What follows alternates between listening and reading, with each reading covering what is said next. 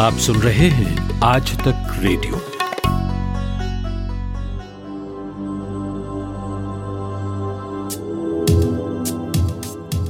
एक कथा है, एक आदमी का पैर फिसलता है और वो पहाड़ी के दूसरी ओर खड़े एक पेड़ से जा लटकता है। वो ऊपर चढ़ नहीं सकता, क्योंकि एक शेर उसको खाने को ऊपर खड़ा है। और वो नीचे अगर गिरता है तो पानी में मौजूद मगरमच्छ उसे निगल लेंगे। ताक लगाए खड़े हैं। पेड़ की टहनी कभी भी टूट सकती है। ऐसे में क्या किया जाए? डर डर और डर। तभी आदमी देखता है कि ऊपर पेड़ पर एक मधुमक्खी के छत्ते से शहद टपक रहा है। वो मुँह खोल लेता है। बूंद बूंद शहद उसके मुँह में टपकता रहता है। यही जीवन है। जब चारों ओर समस्याएँ घेर कर खड़ी होती हैं पल पल मौत का साया होता है तो जीवन का आनंद लेना ज़रूरी है। और यही सही जीने का तरीका है। नमस्कार। आज के कोरोना कवरेज में आप सभी का स्वागत है। मैं हूँ माधुरी। आपको मालूम ही होगा कि रविवार को हम एक विषय पर लंबी बातचीत सुनाते हैं।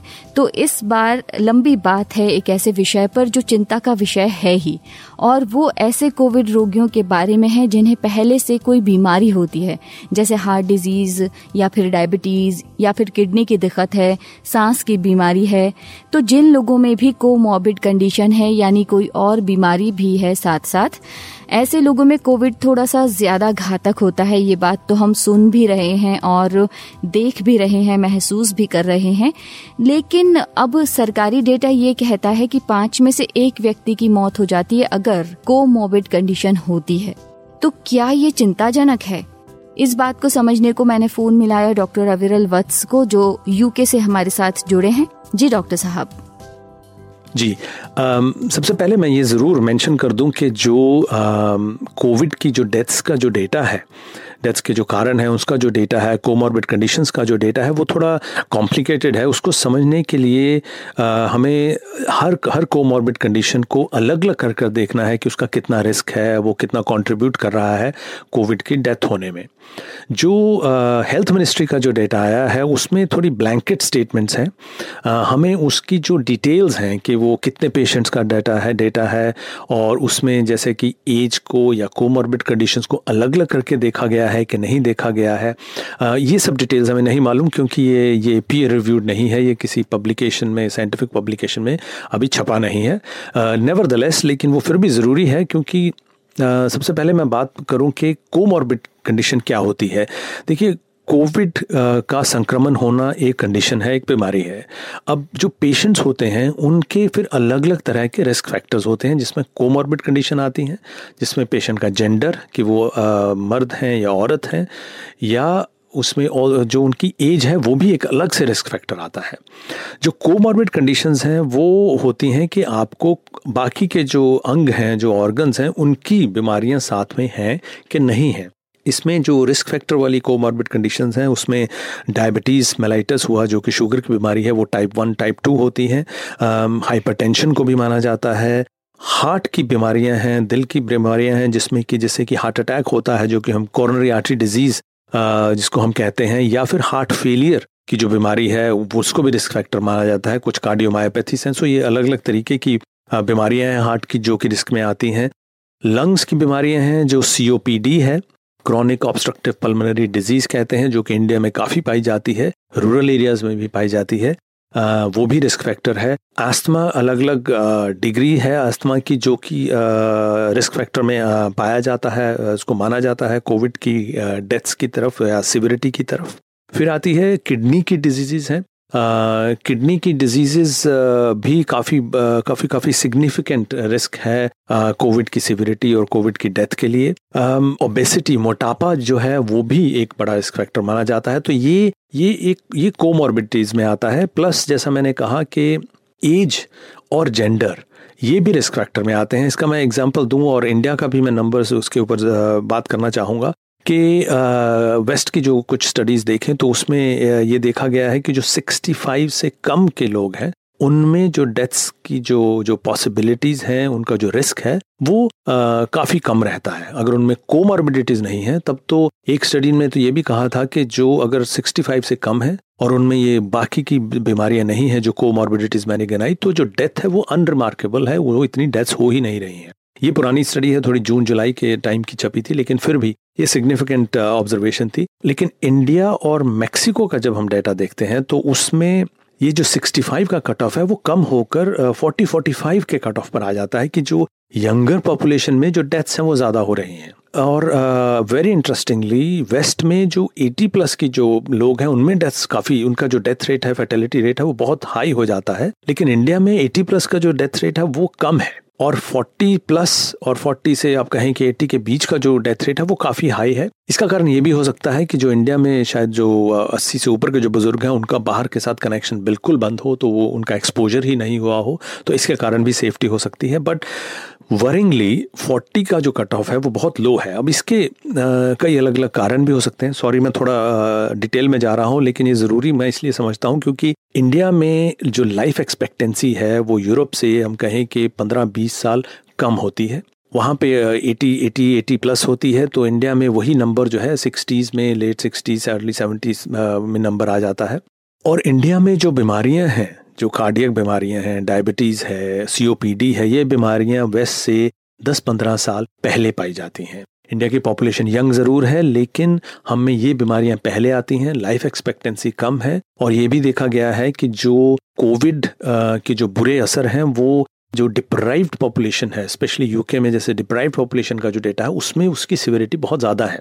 तो इंडिया में डिप्राइव पॉपुलेशन जो है इवन विद इन इंडिया के हिसाब से देखें तो डिप्राइव पॉपुलेशन काफ़ी है तो उसमें जो रिस्क है वो और बढ़ जाता है। तो इन सबको जब इकट्ठा करके देखते हैं तो एज का जो फैक्टर है चालीस पैंतालीस वाला वो थोड़ा चिंताजनक ज़रूर है।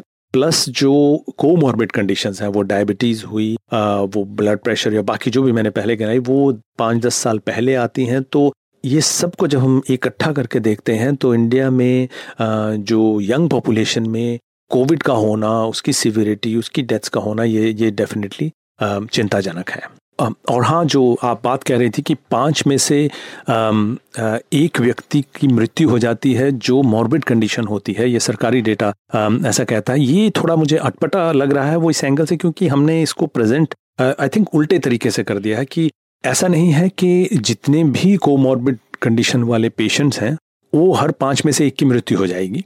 इसको हम दूसरे तरीके से प्रेजेंट करना चाहिए कि जो डेथ्स हो रही हैं, जो सिवेरिटी डिज़ीज़ की हो रही है, उसमें से कोमॉर्बिड कंडीशन वाले लोग कितने हैं?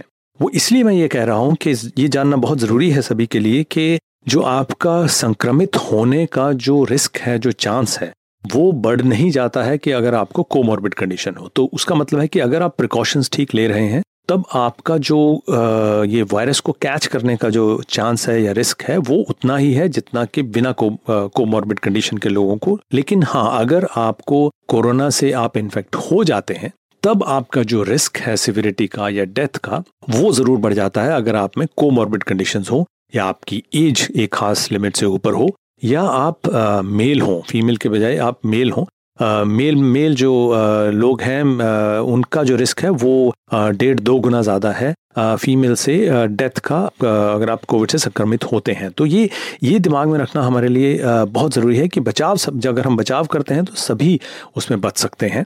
उसका एक और थोड़ा एडिशनल आपको एग्जांपल और दे दूँ कि जो डायबिटीज़ है फॉर एग्जांपल जो कि बहुत ही कॉमन है इंडिया में भी बहुत कॉमन है, उसमें अगर आपको टाइप वन डायबिटीज़ है या टाइप टू डायबिटीज़ है इसके अलग अलग रिस्क हैं। अगर आपको टाइप वन डायबिटीज़ है, जिसमें कि आपको इंसुलिन लेने ही पड़ती है टाइप वन डायबिटीज़ में डेथ का जो रिस्क है, वो साढ़े तीन गुना ज़्यादा हो जाता है। एक बार अगर आपको कोविड संक्रमण हो जाता है, ये कंपेयर करें हम non diabetic patient non diabetic जो लोग हैं, उनके साथ। अगर आपको टाइप टू डायबिटीज़ है, जो कि ज़्यादा कॉमन होती है पॉपुलेशन में तो डेथ का रिस्क जो है वो डबल हो जाता है। वो साढ़े तीन नहीं रहता वो डबल ही होता है नॉर्मल जो सॉरी जो नॉन डायबिटिक पॉपुलेशन है उसके हिसाब से। तो ये हमारे दिमाग में रहना बहुत ज़रूरी है कि आ, कि अगर हमारे हमें कोमॉर्बिड कंडीशन है लेकिन हम प्रिकॉशंस ठीक ले रहे हैं तब हमारी सेफ्टी जो है वो नॉन कोमॉर्बिड कंडीशन वाले जो लोग हैं उनके बराबर की ही है।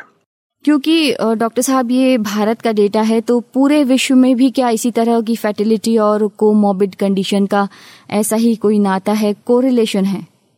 जी, बिल्कुल जो इंडिया का जो डेटा जो भी प्रेजेंट हुआ है, वो जो अगर हम वर्ल्ड बाकी दुनिया के जो डेटा से देखें तो उसमें सिमिलैरिटीज काफ़ी हैं इन द सेंस के जो नंबर्स हैं, वो ऊपर नीचे जा सकते हैं, लेकिन trends more or less similar हैं एक्सेप्ट कि जो मैंने आपको एज ग्रुप वाली बात करी कि 65 कट ऑफ़ नहीं है। इंडिया में जो 40s में हैं लोग वो भी थोड़े ज़्यादा रिस्क पर हैं। इसका, अब इंडिया का जो हमारा जो जो हेल्थ मिनिस्ट्री का डेटा है, उसमें डिज़ीज़ वाइज रिस्क जो हैं वो इतने डिटेल में नहीं एनालाइज किए गए। लेकिन अगर मैं आपको एक एक यूके की स्टडी का एग्जांपल दूँ, उसमें जिसमें जिसमें बताया गया कि जैसे मैंने पहले कहा कि अगर आप मेल हैं तो आपका 1.6 टाइम्स ज़्यादा रिस्क है अगर आप फीमेल हैं। और ये जो रिस्क है, ये इंडिपेंडेंट है। अगर आप जैसे मेल हैं और आपको डायबिटीज़ है, हाइपरटेंशन है, कार्डियक प्रॉब्लम है तो वो रिस्क जो है वो बढ़ेगा। तो अगर ये इंडिपेंडेंट बींग अ मेल आपका 1.6 टाइम्स ज़्यादा है, एज का बढ़ता जाता है towards seventy, eighty years age जब जाती है फिर एक रिस्क आया है कि डेप्रीवेशन यहाँ पे डेप्रीवेशन क्वांटाइल करके एक एक एक पैरामीटर होता है जिसमें कि आप पाँच भागों में बांट सकते हैं।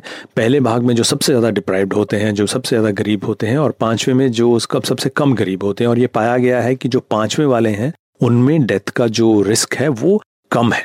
जितने जितने लोग ज़्यादा डिप्राइव्ड हैं, जितने जितने डिप्राइव्ड एरियाज़ में से आ रहे हैं, उनका रिस्क जो है वो बढ़ जाता है। जो मोस्ट डिप्राइव्ड है, उनका रिस्क ऑलमोस्ट डबल हो जाता है। लीस्ट डिप्राइव्ड के हिसाब से कोविड से डेथ होने का।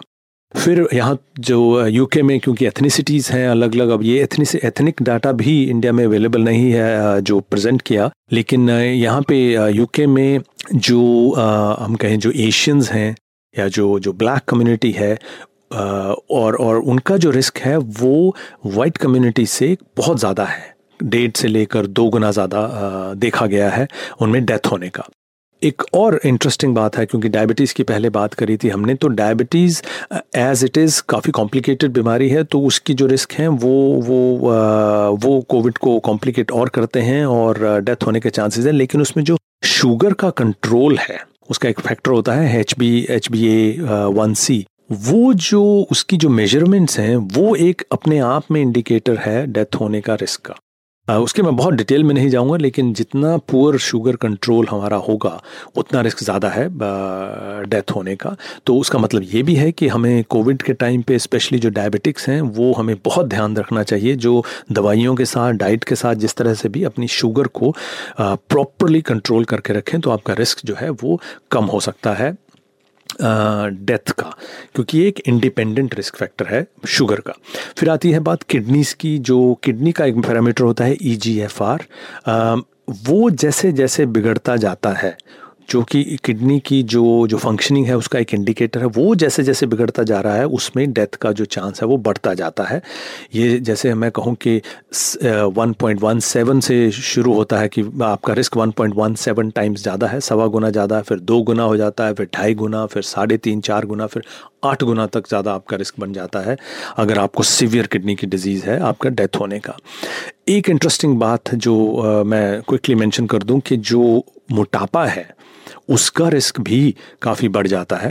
अब मोटापा जो है वो B M I body mass index से आ, मापा जाता है जिसमें कि हम हाइट और वेट की कैलकुलेशन करते हैं। ये कैलकुलेटर्स ऑनलाइन इजीली मिल जाते हैं। तो अगर किसी का बी एम आई बीस से कम है बीस से कम है तो वो भी रिस्क उसका बढ़ जाता है।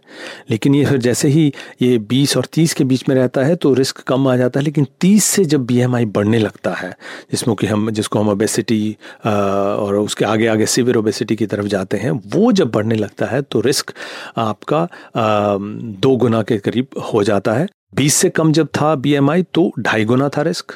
तीस से ऊपर जब ये बीएमआई होता है तो डेढ़ गुना, दो गुना हो जाता है और जब ये चालीस से ऊपर, जो बहुत ही ज़्यादा मोटापे होता है जिनमें बी एम चालीस से ऊपर होता है, उनका ढाई गुना रिस्क हो जाता है। तो ओबेसिटी भी एक इंडिपेंडेंट रिस्क फैक्टर है। तो ये जो कोरिलेशन है।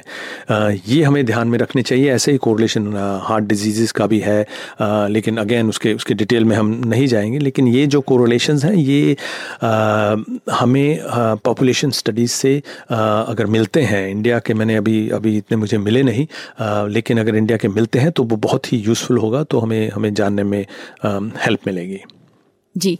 डॉक्टर साहब, साइंस मैगजीन में छपी एक रिपोर्ट ये भी कहती है कि एक्चुअली ये तमिलनाडु और आंध्रा में एक स्टडी की गई थी। उसके आधार पर ये डेटा निकलकर सामने आया कि जितनी भी डेथ हुई या मौत हुई, उनमें 45 परसेंट ऐसे थे जिनको डायबिटीज़ हुआ सस्टेन हाइपरटेंशन जिन लोगों को था, ऐसे लोग 36.2 परसेंट थे कोरोनरी आर्टरी डिज़ीज़ हो गई तो उसमें 12 प्रतिशत लोग ऐसे थे जिनकी मौत हुई। और रीनल डिजीजेज जो हैं, जो किडनी से जुड़ी हुई बीमारी है, उसमें 8 प्रतिशत लोग जो है, वो मौत का शिकार हुए।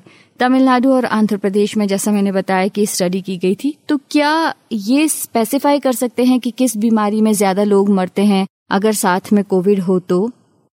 जी, बिल्कुल जो ऐसी जैसे मैंने अभी आपको एग्जांपल दी कि अगर हम डेटा कलेक्शन जो है अगर वो हम एकदम तरतीब से कर सकें और जो टेस्टिंग है बहुत एक तरीके से हो सके और उसकी जो रिकॉर्डिंग है, फिर कॉन्टैक्ट ट्रेसिंग है, वो बिल्कुल सिस्टमेटिकली कर लें तो ये जो इन्फॉर्मेशन है, हमें हमें एकदम से जैसा हम कहें कि एक पिटारा खोल सकती है इंडिकेशंस का कि जो इंडियन पॉपुलेशन है, उसमें बीमारी फैल कैसे रही है उसमें कौन कौन लोग हैं जो हाई रिस्क पर हैं? कौन लोग हैं जो जो ज़्यादा रिलेटिवली सेफ़ हैं? ये सब इन्फॉर्मेशन हमें डिटेल में एटलीस्ट जो वेस्टर्न स्टडीज़ हैं उसमें तो आ रही हैं, लेकिन इसमें एक मेंशन करने वाली बात ये भी है कि छोटे छोटे डिफरेंसेस हर कंट्रीज़ में हैं। तो ये बहुत ज़रूरी है कि जो लोकल पॉपुलेशन के हिसाब से ये स्टडीज़ हों तो हमें एग्जैक्ट इन्फॉर्मेशन मिलेगी और फिर उसके उसके बेस पर पॉलिसीज़ जो है बनाई जा सकती हैं।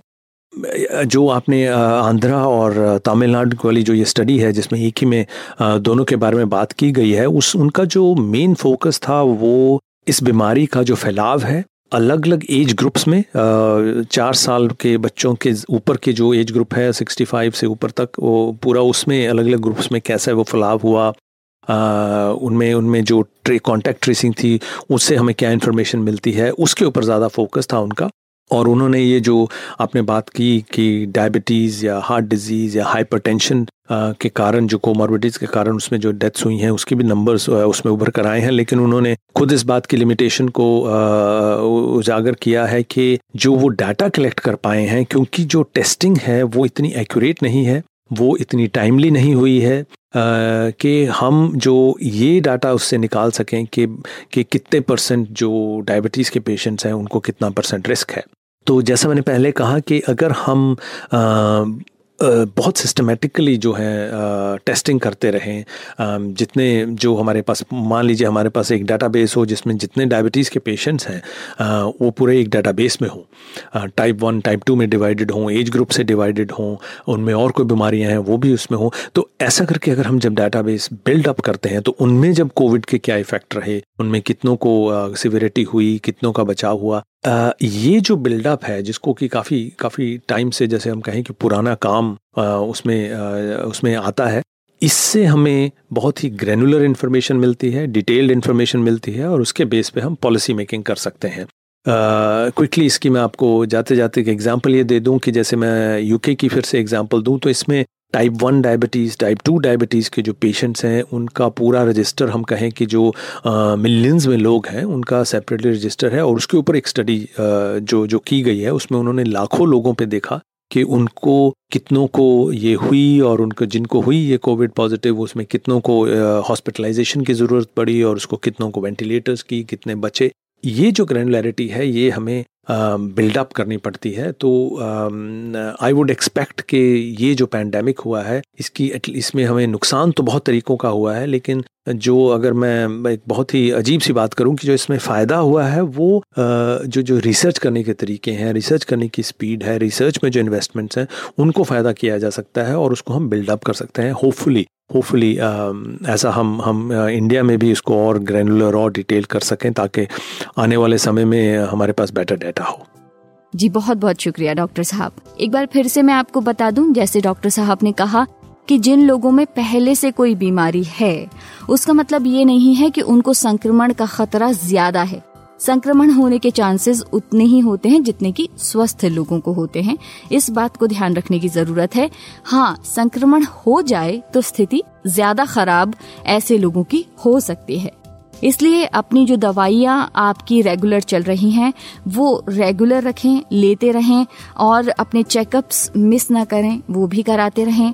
मास्क और सैनिटाइजर को बिल्कुल ना भूलें, अपना आपको बहुत ज़्यादा ख्याल रखना है। हाथ धोना तो सबसे बढ़िया है। Bye bye stay safe